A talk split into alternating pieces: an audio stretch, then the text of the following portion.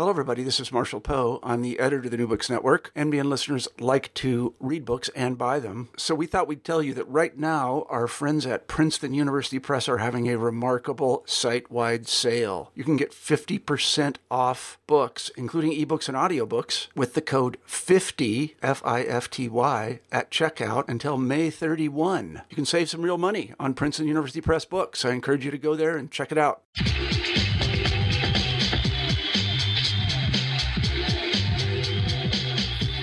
Thank you for downloading this episode of New Books in Sports. I'm your host, Bruce Berglund.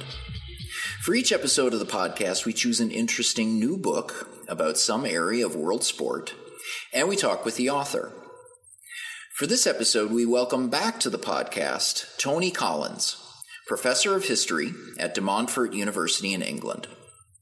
Tony has been a guest twice before on the podcast when we discussed his social history of English rugby union and his book on sport and capitalism.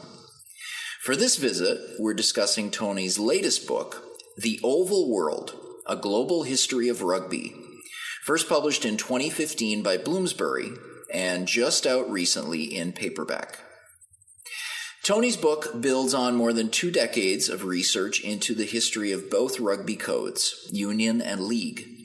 Three of his previous books on rugby and modern English history have earned the Aberdare Literary Prize, the annual award of the British Society of Sports History. And with the Oval World, Tony continued this string, earning his fourth book prize. Unlike his previous books, which concentrated on the country that gave birth to rugby, this new work looks at the full global reach of the sport. From Australia, New Zealand, and Japan, to Italy and France, South Africa, North America, Argentina, and countries in between. Like all of Tony's books, The Oval World combines scholarly rigor with attention to the colorful anecdote all presented in a readable style. And of course, it's always a pleasure to visit with him about his work. So here's my interview with Tony Collins. It's a pleasure to welcome Tony Collins back to the podcast. Tony, thanks for taking the time to join us. It's great to be back. Yeah, so Tony introduced uh, you introduced yourself and, and talked about uh, your your long standing interest in rugby way back when you were first on the podcast, and that was that was six years ago that uh, you made your first appearance on the podcast. So uh, I'll ask you, why don't you refresh our memories and and tell us how your your love for rugby developed and and what led you to become a historian of the sport. Um, it's a long story, and in fact, I, I, I, tell a little bit of the story in the introduction to, to the Oval World. Um, I grew up in a part of, Britain where rugby, in particular rugby league, is the dominant sport. in uh, uh, a port on the um, uh, east coast called Hull, and it has two professional rugby league teams. Uh, one from the west side, uh, the other from the east side, and my family, well, in fact, my father's family come from the east side, which is the Hull Kingston Rovers side. So uh, and he uh, was taken as a young boy by his father, and his father took him. So I kind of, you know, like soccer in a lot of places, or um, you know, baseball in the states. Uh, it's just something that uh, was part of the the warp and weft of every, everyday life. But in terms, of, it never really occurred to me to to study it as an academic subject uh, until much later when. Um, one of the interesting things that I guess uh, once you get to know a little bit about rugby, one of the questions you ask is why the two rugby's? And obviously, as a child growing up in a very rugby league uh, atmosphere, and we never watched rugby union. There was no uh, senior elite level rugby union anywhere near where we lived. Um, but that question, why the two games called rugby? And when I became, uh, when I started academic study, and I started uh, doing my master's uh, studies uh, in the late 1980s, it occurred to me that this is actually a really interesting question because it's it's a split that took place between league and union in the late 1890s in Britain uh, when questions of social class, commercial entertainment were at the very forefront of society, and uh, it occurred to me that nobody had really studied the history of uh, certainly the history of rugby league. There'd been one or two very interesting things done on rugby union, particularly in Wales by Gareth Williams. Um, and so I thought, well, it, it, kind of brought my my own personal. Uh, uh, history uh, alongside uh, and complemented my academic interests, which were late 19th century uh, British social and cultural history. So that's how I start. So I'm in a very lucky position where I'm kind of studying one of the things that is uh, is both uh, a passion, but also part of, in many ways, part of my family history, and so that results. So I did a PhD on uh, on the birth of rugby league on the 1895 split, and things just kind of went on from there. In a sense, rugby got became more and more interesting to me as I learnt more about it, uh, which I guess is how I ended up doing the Oval World. Well, I was going to ask about that. So you've written about you've written histories of rugby league, you've written about the split, you've written histories of of uh, rugby union, uh, but this is a book of of uh, much different scope and a much different size. I think you could fit all of your other books inside of the Oval World. And and so, what led you to take on a project like this? Um, yeah, hubris. Uh, I think because you of think there's more to. Can I? Can I, you know? Can I write a book that contains everything I really want to say about rugby? Um, so it, uh, I think not. One of the things that I discovered when I was writing about rugby in, in Britain, both rugby league and rugby union, is that you can't really discuss it outside of an international context, despite the fact that the games evolved in Britain and were born in Britain. Um, very quickly, they became became seen as part of um, well, part of the British Empire, and then this rugby spread to France, and so then there's a lot, lot of um, very interesting material about how uh, Anglo-French rugby uh, reflected that change in Anglo-French relationships at, at, a political and national level. So all these, so rugby is clearly, as I think most sports are, but rugby is, is clearly. Uh, an international sport. It's it expanded around the world to first to the British Empire, then to France, and then to many other countries. So there's a lot of very interesting things to say about that. Um, and I think the other reason why I wanted to do um, a global history, the book's title, The Global History of Rugby, is um, it's something that um, I've been very influenced by, uh, in a lot of what I've written by Eric Hobsbawm. And one of the things Hobsbawm said maybe 20 years ago was that the really interesting work now is about global history, whether it's politics, uh, society, or whatever. And I, I, think that's increasingly true, partly because we're living in a smaller world, so it's easy to do these things, uh, just in terms of the research, but also because simply on a day-to-day level, we're now in a position, you know, if you're a sports fan, you can basically watch pretty much any sport whenever you want, providing you can afford the uh, the pay TV cost. So, you know, we're living in a global sports world, and uh, I, I, thought, well, it, it's a great, it's a really interesting subject. Rugby's a really interesting subject because of its own global nature, but also again because of the things that it can tell us about the way that the world um, has changed and is changing from its inception in the 19th century.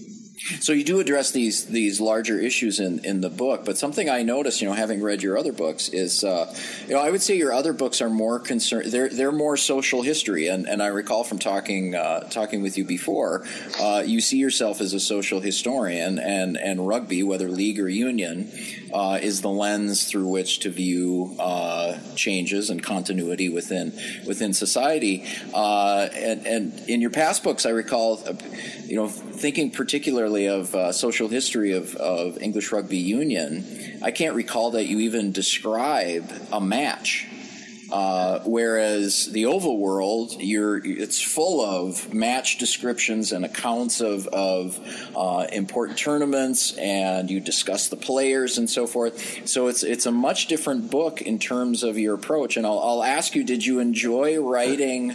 Um, you know, looking at globalization, looking at economics, commercialization, and media. Uh, but this is also a story about about the sport and the sports development. And uh, did you enjoy that that change? Change in approach to, to writing about rugby? Yeah, it's an interesting. I mean, partly I took that approach because it, it, was uh, the, the, book's been published by a commercial publisher, so it's it's a trade publication rather than uh, an academic publisher. So their emphasis was slightly different from. They wanted a different emphasis from what uh, what I'd done in the past. So I quite like that challenge. Um, but, but, I guess also the other thing is that. Um, because I'm writing for a wider audience and I'm not, uh, you know, obviously when you write a, a book it's primarily for uh, an academic audience, or certainly for people who have some deeper knowledge, deep knowledge of history, um, in a sense, it's not easier, but it's different, and you, you you're speaking, you know that you're speaking the same language. Mm-hmm. But when you write for a broader audience, the thing I found quite difficult was that it's what you take for granted as a historian isn't necessarily taken for granted by the people who are reading it.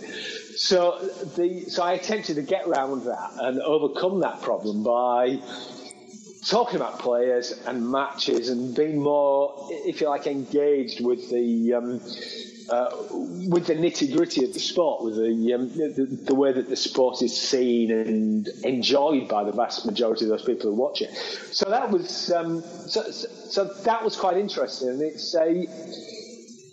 Um, it, I it quite, as I say, I, I found it quite. A, it's quite a tricky thing to do because um, it's very easy to get wrapped up in details of matches and descriptions of matches, and it's, it's quite. I mean, I hope I haven't done this, but to lose the general point that you, the, the, the more important points you're trying to make about society and politics and culture or whatever, it's uh, you're always trying to run ahead of yourself to make sure that you're not going too far down the journalistic path. So it was it, it was quite interesting. The other thing I would say, which I think is a great, which I didn't realise before I started to write it, is that again, because of the growth of the internet and the amount of material that is on the internet, um, it's actually possible to watch a lot of these matches. Um, so I was actually so the matches that I wrote about in the early 1950s, I can actually watch most of them on YouTube. Uh, or at least highlights of them. The, the thing you know, they like uh, movie news um, type um, type uh, reports of them. So in that, so that was a really, um, really interesting experience to actually see and try and understand how the sport was played 40, 50, 60 years ago and try and interpret that. So it's, in a sense, it was a, it was a journey of discovery for me, both in terms of how to write like that, but also in terms of the material that was, um, that was available. Mm. So the book is is titled "The Oval World." As you said, it's a it's a global a global history of rugby, and and one of the key points you make in the book is that the various codes of football played around the world, and, and chiefly American football and Australian football, derive not from soccer but from rugby. Yeah, well, I guess it's a kind of. Uh, it's an, it's a, I think it's an interesting example of uh, sort of what we might call proto-globalization in the mid 19th century, although I don't use that term in the book, um, because the influence of the educational philosophy of rugby school of uh, of Thomas Arnold and uh, ideas about muscular Christianity were very much represented by rugby school. Very much rugby school seems very much as the vanguard of these ideas. And as those ideas spread around the English speaking world uh, and those countries that admired the English speaking world, such as France, um, rugby went with them. Um, I mean, the best example of that is the popularity of the book Tom Brown's School Days, which was a huge bestseller um, throughout the English speaking world and also uh, very popular in France, uh, which to some extent accounts for rugby's popularity in France. Uh, and what I found interesting is that, um, although obviously today we talk about globalization, the way that things can move around the world very quickly, in the English speaking world in the 19th century, the British Empire and uh, the United States, um, cultural ideas, uh, which led to, to ideas about sport, also transmitted themselves very quickly. So Tom Brown's School Days ended up uh, being used. Uh, I mean, the New York, I think it was the New York Times actually reprinted the um, the description of the of the rugby match uh, that's in Tom Brown School. There's in, in the 1870s before the one of the Harvard Yale games. Um, and and that was replicated all around the world in Australia, in Melbourne, uh, when Aussie Rules was started to develop in from 1860. A lot of that was based around the uh, um, an attempt to uh, to utilise the ideas of muscular Christianity and Tom Brown's school days in Australia and fashion them for Australian purposes, similarly with New Zealand and South Africa. So it kind of um, so rugby as a sport had this inbuilt advantage initially over soccer, over the association football code, because it was so tightly bound up with ideas about muscular Christianity. And because they became very popular uh, in the States and the British Empire, rugby became the sport that was initially played. However, it was always in a state of flux. And just as it did in Britain, uh, eventually it split in over partly over differences in rules as well as questions of professionalism versus amateurism. The rest of the world also started to debate what's the best way to play rugby, and so in North America, uh, in Canada, and the United States, ideas about playing rugby without scrums uh, dominated. Uh, in Australia, with Aussie rules, the offside rule was uh, was abandoned. And so they're all it's from the same starting point of football as played at rugby school, as described in Tom Brown's school days. The game started to develop along its own national lines quite quickly. Um, and a lot of these, what's the other thing that's really fascinating is that a lot of the ideas about how to play the game crop up in different places. So initially, the idea that you can bounce the that you have to bounce the ball in front of you, like as uh, players in Australian rules do, that was also trialed in America as well. Uh, I think Princeton tried tried playing under those type of rules at one point. The idea that there are, uh, which is uh, one of the central points about American football, there are four downs. Well, that type of idea was later introduced into rugby league. It has now has the equivalent of six downs.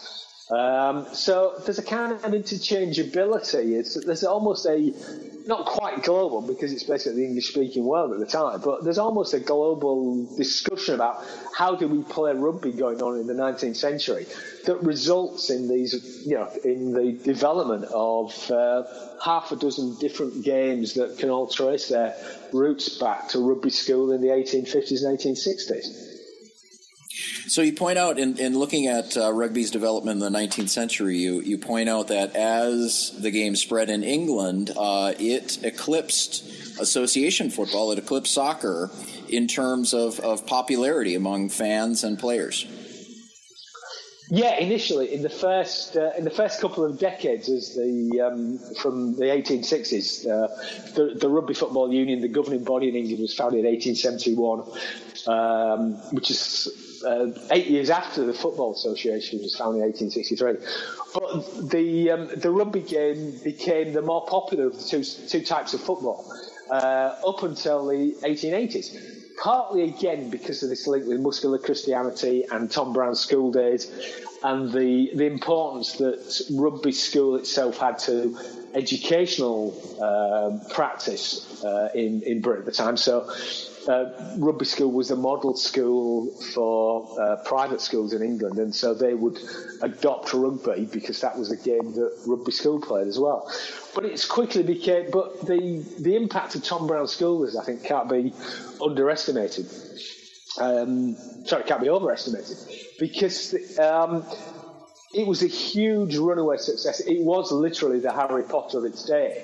And in fact, the, the story is actually very similar to Harry Potter uh, in a lot of ways. Um, and that meant that people would read the book and the first major event in the book is this really exciting description of the match that Tom Brown plays once he arrives at the school. And we can we can see from contemporary uh, letters and newspaper accounts of the way that clubs were formed, this is one of the motivating factors in getting people to play, getting young men to play to play rugby in opposition to, uh, in contrast to other sports. And so by the time uh, you get to the mid 1880s, um, it's clear that rugby is the more popular of the two games. And I think you can see that on an international level as well, that uh, the, um, the, the, the, rugby game uh, or the games derived from rugby are actually more popular on an international level at this period than soccer is, which I think explains something about why soccer struggled uh, to get a foothold in the States.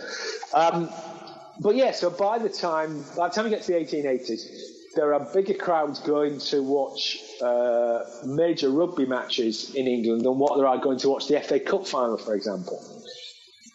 Um, and it's you know, it's commonly reported in the press that the rugby game is the more popular of the two sports, not by a huge amount. It's not. It, it's. It doesn't have the. It, it's not comparable to the dominance that soccer has in contemporary Britain. But nevertheless, it's still seen as the more popular code by the. Uh, by those, by the press and those uh, who are fans of, of sport. So, what caused its popularity to fall behind soccer in England? Um, I think this is this is an absolutely fascinating question. I think it's one that um, we haven't really paid enough attention to. because uh, I think it's it's very easy for us as historians to, oh, for anybody for that matter, to look at the state of, uh, look at how sport is today and assume that it's always been like that. And in fact, it's like any other part of society. Sports ebb and flow. They're subject to social forces, to the um, to good decisions, to bad decisions about people trying to make history, you know, trying to develop their own history, uh, but circumstances don't necessarily favour what they want to do. Um, but in the case of rugby versus soccer, um, one of the as the sports became popular, it became clear that they were becoming commercialised entertainments and players were beginning to be paid, which cut against the grain of the muscular Christian tradition. Um, fears about professionals, uh, professional sportsmen, were very prominent in British sport at that time because the um, uh, the, the ethos the dominant ethos was that of amateurism, and that one played the game for the love of the game, not for any material reward. Although, again, this was another invention, which I touch on slightly in the book, but this is an, another invention of the mid Victorian middle classes, and sport previous to that had been uh, ruthlessly uh, professional and commercial. But nevertheless, the, the, by the time we get to the 1870s, 1880s, it, it is assumed that good sport is always amateur sport. But the the popularity of, of, of, the football codes and also cricket in a different way meant that working class players started to play the game. Big crowds came to watch the games, um, many of them coming from a working class background, and they expected that because they took time off work, they should be paid or at least compensated for taking that time off work. When they had a good performance, you know, there was often collections uh, for them in the crowd. You know, if you score three goals or three tries, uh, a hat would go around and there'd be an impromptu collection. This was felt by the leaders of both soccer and rugby to be against the ethos of the game. In soccer, uh, things came to a head in the early 1880s, and um, over the question of um, uh, whether players should be pay, whether players who played in FA Cup ties should be allowed to be paid. The FA said no, we don't think this should happen, and they uh, uh, tried, tried to insist on amateurism. However, the leading um, soccer clubs who were paying players said, well, no, we think we should be allowed to run our club in the way we see fit. Where you know we're running it as a business, and therefore, if we want to pay our players, uh, we'll do so. And if, the Football Association doesn't like it, we'll break away and form our own Football Association. At which point the, the FA set back down and legalised professionalism in soccer under uh, strict conditions, but nevertheless allowed professional players. That was in 1885. The same debate took place in rugby. Uh, and it came to a head in 1886, the year, uh, the year after, about 18 months after the, the FA had taken the decision to go professional. The rugby union had its annual general meeting where it discussed the issue. And the leaders of rugby union uh, looked at the example of soccer and said, hang on a minute, what's happened since so- soccer legalised professionalism is that only those teams that employ professionals have been successful in the FA Cup. Um, it, dri- professionals are driving out the uh, the university educated, the privately educated players, and the teams made up of privately educated players, um, and the professionals are dominating the game. We don't want that to happen in rugby, and so the rugby union took precisely the opposite tack and voted to make the game exclusively amateur and uh, with the threat that anybody who had received money to play rugby or any club that paid money for its players will be expelled from the game. In, com- in the commercial world, the commercial entertainment world of the 1880s and 1890s, it gave soccer a huge advantage. Uh, it developed very rapidly. Uh, three years after the decision to, decision to legalise professionalism, it introduced a league system. The Football League was formed. Um, and that meant that soccer had this structure in place where it had leagues, so teams could be followed up the leagues. Uh, to, uh, the the best teams would play the best teams every week.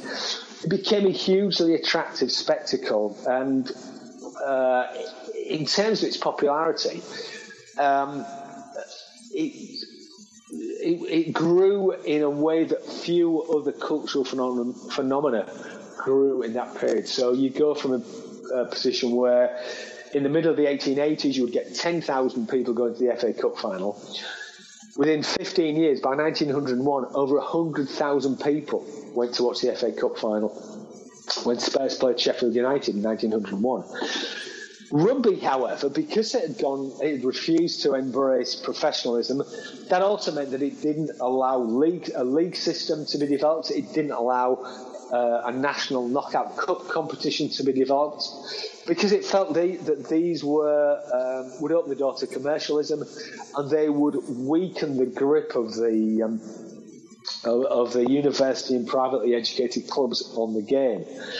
And so rugby started to fall back um, as com- when compared to soccer because um, essentially teams played most of their games as, as, friendly matches. There was no league points at stake, no cup competition at stake. And so soccer had, in a sense, soccer had modernised much, much quicker than, than rugby in terms of the way it was organised and the way it was financed. And so rugby started to fall back. And then, of course, the um, the biggest blow uh, took place in 1895 when rugby itself split into two sports, precisely over the question of professionalism, because the, the, the more commercially minded clubs, particularly those in the north of England, uh, wanted to, to pay their players. They didn't want professionalism. They wanted to play to pay compensation for uh, time taken off work, so-called broken time, um, the rugby union refused to allow that in any way whatsoever because they felt it was the first step to professionalism. And eventually, their intransigence led to the game splitting into two in 1895.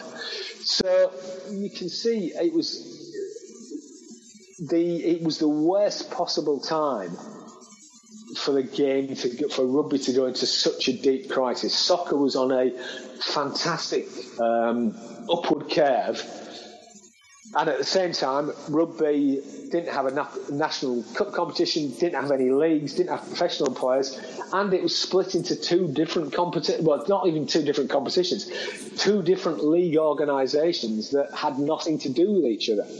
And so, so in those circumstances, soccer um, uh, became the dominant game in Britain, and I think that was the uh, the impetus that it had to become the eventually to become the world game, spread around the world in a way that no other sport has done.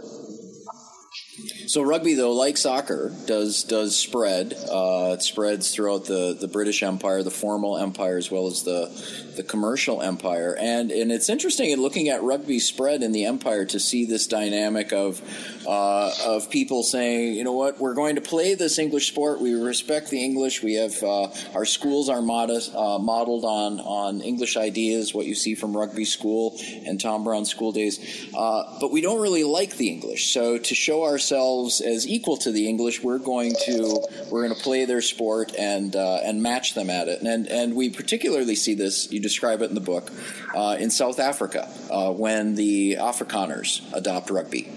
Yeah, um, that's one of the really interesting. It's, it's kind of the law of unintended consequences is that because English rugby becomes so weak, so the English national the English national rugby union team loses half half of its players come from the northern clubs that break away to form uh, the rugby league. So the English national rugby union team is immeasurably weakened, and so by the time you get the um, uh, the South African tourists coming over in 1906, and the year before that you get New Zealanders. Um, they're able to beat the British at their own game, and I think it's easy. It's easy to um, uh, to forget how important this is, particularly for the Afrikaners, because just five years previously, they'd been fighting in the Anglo South African War against the British.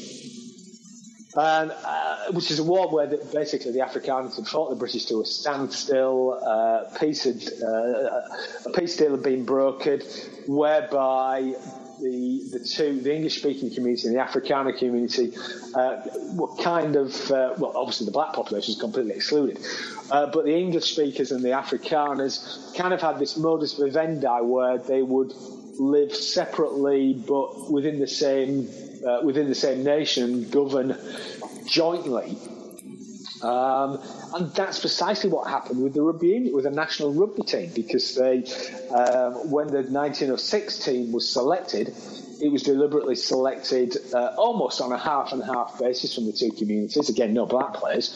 Uh, the captain was an Afrikaner. Uh, the vice captain was English speaking, and so it represented the in a, in, in a rugby team. It represented the the political uh, deal that had been made after the um, after the Boer War that finished just five years earlier. Um, and rugby became one, one of the interesting things is that the Afrikaners didn't play rugby to any significant extent outside of the private schools until this period. Um, in fact, the, the game had probably been much more popular in the um, uh, in the black communities in South Africa than it had in the Afrikaner communities.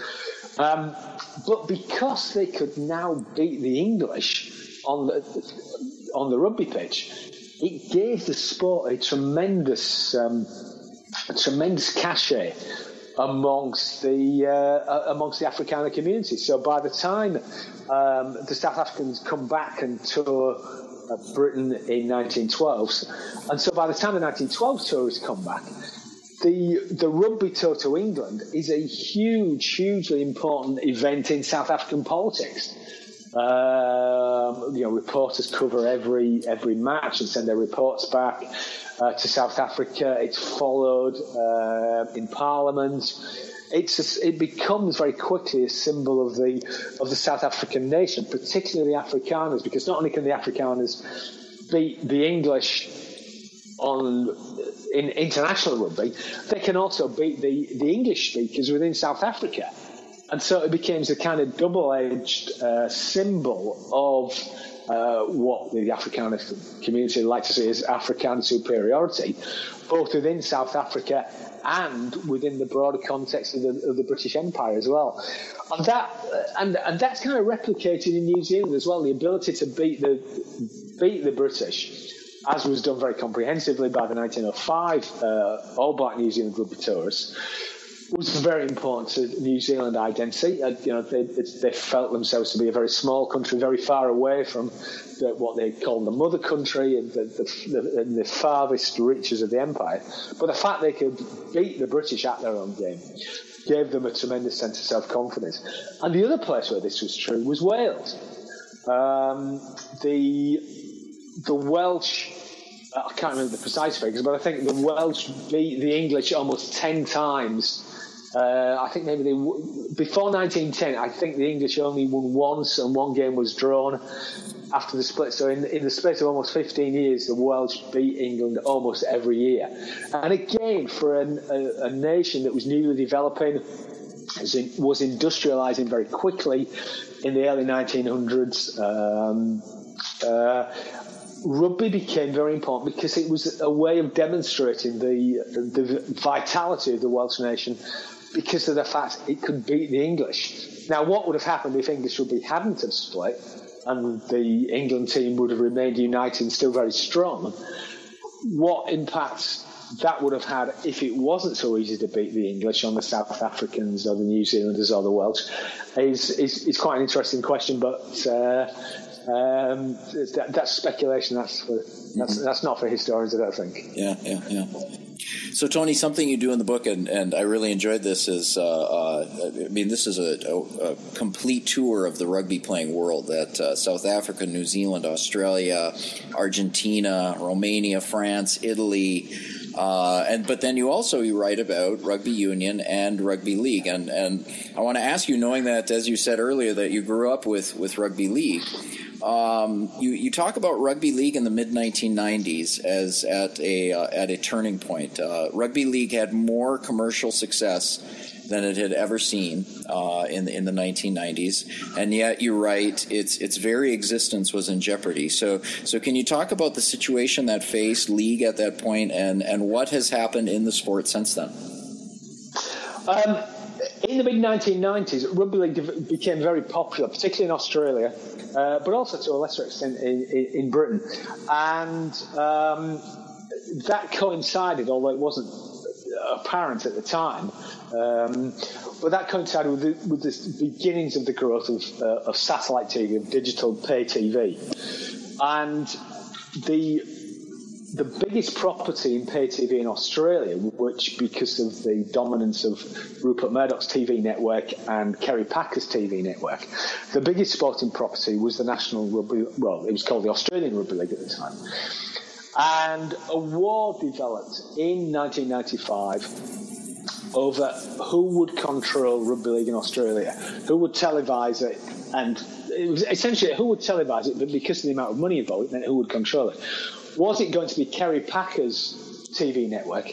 And it was Packer who had revolutionised cricket in the 1970s with the introduction of World Series cricket, which had also split cricket. Or was it going to be Rupert Murdoch who controlled the Sky TV network, Fox in the States and Sky TV in, uh, in the UK? Um, and they both threw millions and millions of dollars at it. And eventually, two competitions uh, were formed. One allied to Packer, one allied to um, uh, to Murdoch, and the sport went from being a uh, uh what appeared to be an unassailable uh, position as a commercial success to being something that uh, was divided into not simply in plain terms, but also in terms of the depth of anger, and fury at the other side was probably hadn't been replicated since the 1895 split between Union and League. And eventually, um, uh, uh, well, Rupert Murdoch signed up the Brit- British Rugby League and also some other uh, smaller rugby leagues around the world. So, um, so Murdoch controlled most of rugby league by the by the mid 1990s, and it put the game in a tremendous it, it, put the game in tremendous jeopardy for two reasons. One, because the intense, basically, civil war had broken out, and so and you can still see the scars from that today. People, there are still people who talk to someone or are very suspicious of someone because they supported the other side in the what became known as the Super League War because uh, Murdoch's organised Murdoch's competition was called Super League. Um, uh, but it also meant that, in a sense, rugby league, which had always prided itself on being a people's game, on being uh, uh, a democratic game, an open game, uh, you know, the, uh, a working people's game, rugby league was suddenly being completely transformed. It was a game of where players could conceivably become millionaires and it, it, it, appeared to have lost its roots and lost touch with its roots. It was now a plaything of rich billionaires. And so that had a um, that had a, a, debilitating effect, not simply on the the organisation of the game, but also on the, the, culture of the game, the way it saw itself. And um, in uh, and de- uh, one of the interesting things um, was that it almost led to um, uh, it was almost like a political divide. And so in Sydney, um, the South Sydney team, which is which is now a, global brand thanks to Russell Crowe's ownership of the team and their more recent success. South Sydney were kicked out of the competition because they were a financial basket case. 80,000 people demonstrated in the middle of Sydney in, in support of South Sydney coming, being allowed back in the competition. It was the biggest demonstration that had been seen in Sydney since the Vietnam War. Um, on a lesser scale, in Britain, the Murdoch's uh, Super League proposed that teams should merge. And so, you know, so to, to, give an example from my, my hometown, that Hull and Hull Kingston Rovers should merge, which is you know, the equivalent of saying Manchester United and Manchester City should merge. It's insane. And pe- people demonstrated against it, and it was like a, um, it was almost, it almost became a substitute for, for something else, for, for people's anger and frustration about what had happened to the industrial north of England, uh, where rugby league was predominantly based. It, it almost became a, um, uh, a substitute uh, rugby league and protesting about what had happened in rugby league in Australia New Zealand and, and Britain became almost a, a, substitute for something else, a, a, protest against the way the world was going um, in terms of globalization, the destruction of traditional industries and traditional communities and things like that. Um, the other problem that the game had was obviously that rugby union went professional, and one of the for, for, the previous century, rugby league had had an advantage in that it was a professional game, whereas rugby union was an amateur game, and so um, if a player wanted to make money from their uh, from their rugby talents, um, if they played rugby union, quite often they would switch to play rugby league where they could, you know, they, they could they could make money in a way that they couldn't, or at least openly they could make money in a way that they couldn't in amateur rugby union. Once rugby union went professional, as it did in 1995. Um, rugby league lost that advantage, and so it it, it, lost access to a, uh, to a lot of players, and it kind of also lost the moral high ground because the the big thing that um, the big criticism that people in rugby league would make of rugby union, and people in other sports too, was that rugby union was hypocritical. It pretended to be amateur, yet players derive all sorts of benefits and advantages from the game, um, monetary and otherwise. And uh, you know, this was a form of hypocrisy.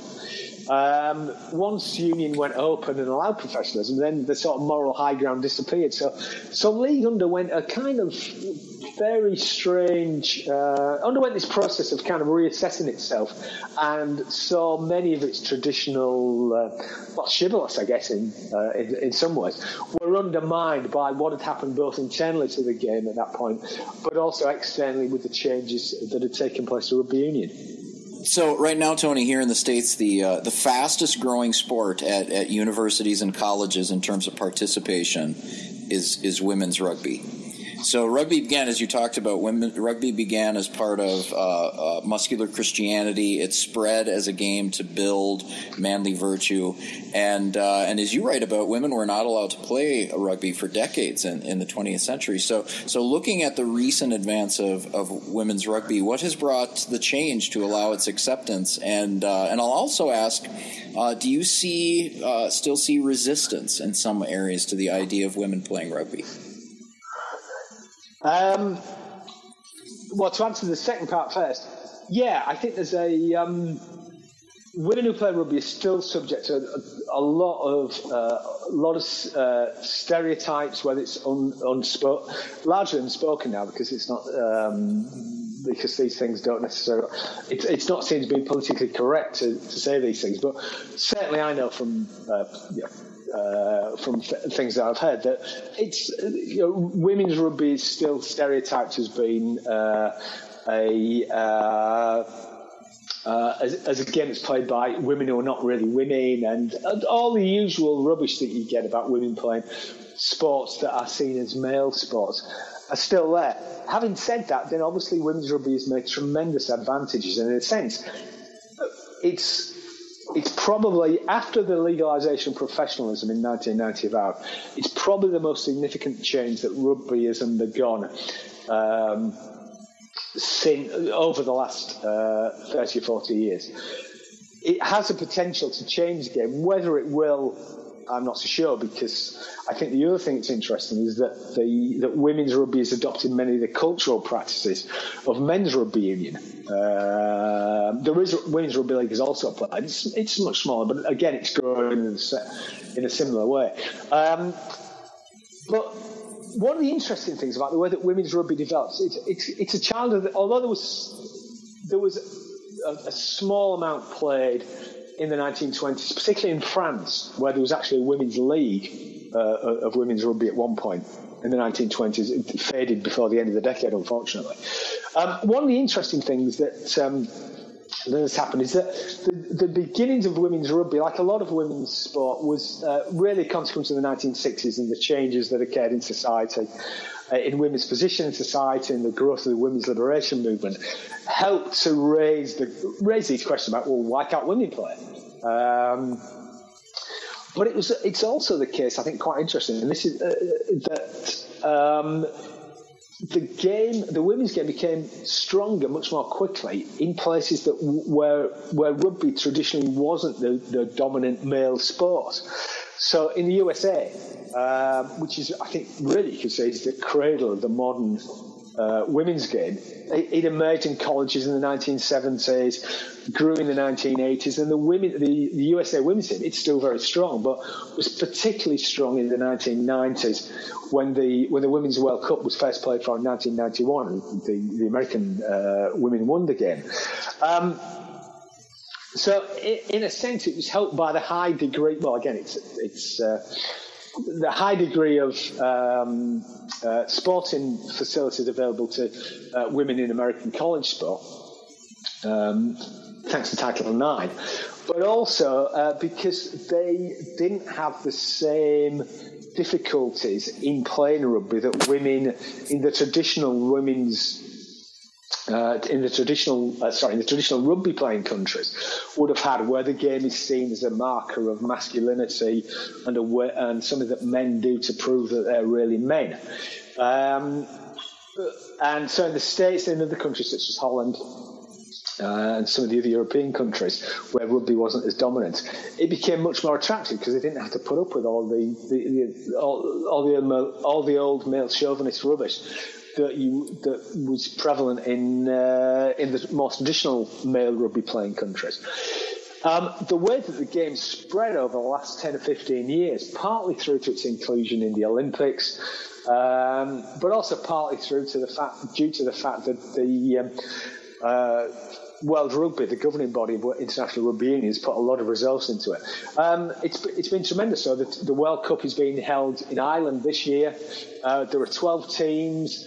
Um, the standard of play is very high, and certainly the last World Cup, uh, the England Canada uh, final, um, demonstrated that you know that uh, um, just what an exciting spectacle the game can be, um, and that quality level is spread quite evenly amongst. Uh, uh, uh, amongst many of the major women national women's teams. Um, interestingly enough, the uh, the New Zealanders, after the Americans dominated in the 90s, the New Zealanders dominated, it, uh, although England won the last World Cup. Um, and so it's it's almost now as if there's it's much more of a uh, um, uh, it's, it's it's a tournament that, that's not really as predictable as what it once was. And in a sense, I think the Women's World Cup is probably less predictable uh, than the Men's World Cup when where only four teams have ever won the, the men's uh, Rugby Union World Cup. Um, whereas in the women's game, I don't think you could say anybody's the favourite in the same way that New Zealand uh, will be in the um, 2019 Men's World Cup. I don't think you say anybody's the the the, the dominant favourites or the dominant team in the same in, in, in the women's game as, as what it is in, as what there is in the men's game. So, Tony, we're almost out of time, and uh, as I said at the start, you, you describe a number of historic matches throughout the book, and you said you were you were able to watch quite a few of them on, on YouTube. And and I'll ask which which match do you wish you could have seen in person that you describe in the book? It would have to be a rugby league game. The classic one is the 1914 uh, third Test match between Britain and Australia in Sydney, when the test it was a three match Test series the series was tied at one match each. And due to a, well, basically due to the Australian authorities wanting to cash in, they decided to play the deciding test match a week after the second test match. So there was no time really for a rest, lots of players injured. Uh, and the British said, no, no, not, we don't want to play it. They were told that they had to play. Uh, they, they had no choice. And so they reluctantly took to the field. And they, within the space of um, 30 minutes, they lost three players injured. They were playing 10 men against 13 men of Australia. Uh, it got even worse in the second half. Somebody else had to go off. They were down to nine men, and they still won the match 14 points to six. Nine men against 13. Uh, it's gone down in history as one of the greatest ever rugby league test matches. And, and you know, looking at a broader scale, it's one of the great matches of any football code that ever took place. So if I had one match to be at, um, it, it, it, would been that match because I think that that sums up everything uh, about everything that's potent, the, the, full potential of rugby. It's about individual bravery, heroism, great skill, great excitement, commitment, teamwork. Everything that you want in a sport, I think, was was at that match. Uh, and you read the reports, and people still talk still talk about it today. It's the number of times that you see features about it. It still it still lives on uh, in the collective memory of rugby league people. And and hopefully, one of the things I've hoped to do with the book is that it'll bring stories like that to people who haven't. Uh, looked at the other code of rugby, so it'll bring stories of great daring do and heroism uh, from rugby union for rugby league people, and vice versa. Um, so if, it, if it's done that, then I'm pleased with the outcome of the book. You've been listening to an interview with Tony Collins about his book, The Oval World A Global History of Rugby, published in 2015 by Bloomsbury. New Books in Sports is part of the New Books Network, which offers dozens of channels of podcast interviews with the authors of new publications on subjects like religion, politics, and biography, popular music, and more. Go to newbooksnetwork.com to find the subjects you're interested in. If you like what you heard here, please follow us on Twitter at New Books Sports or friend us on Facebook at facebook.com slash New Books and Sports. I'm your host, Bruce Berglund. Thanks for listening and enjoy your week.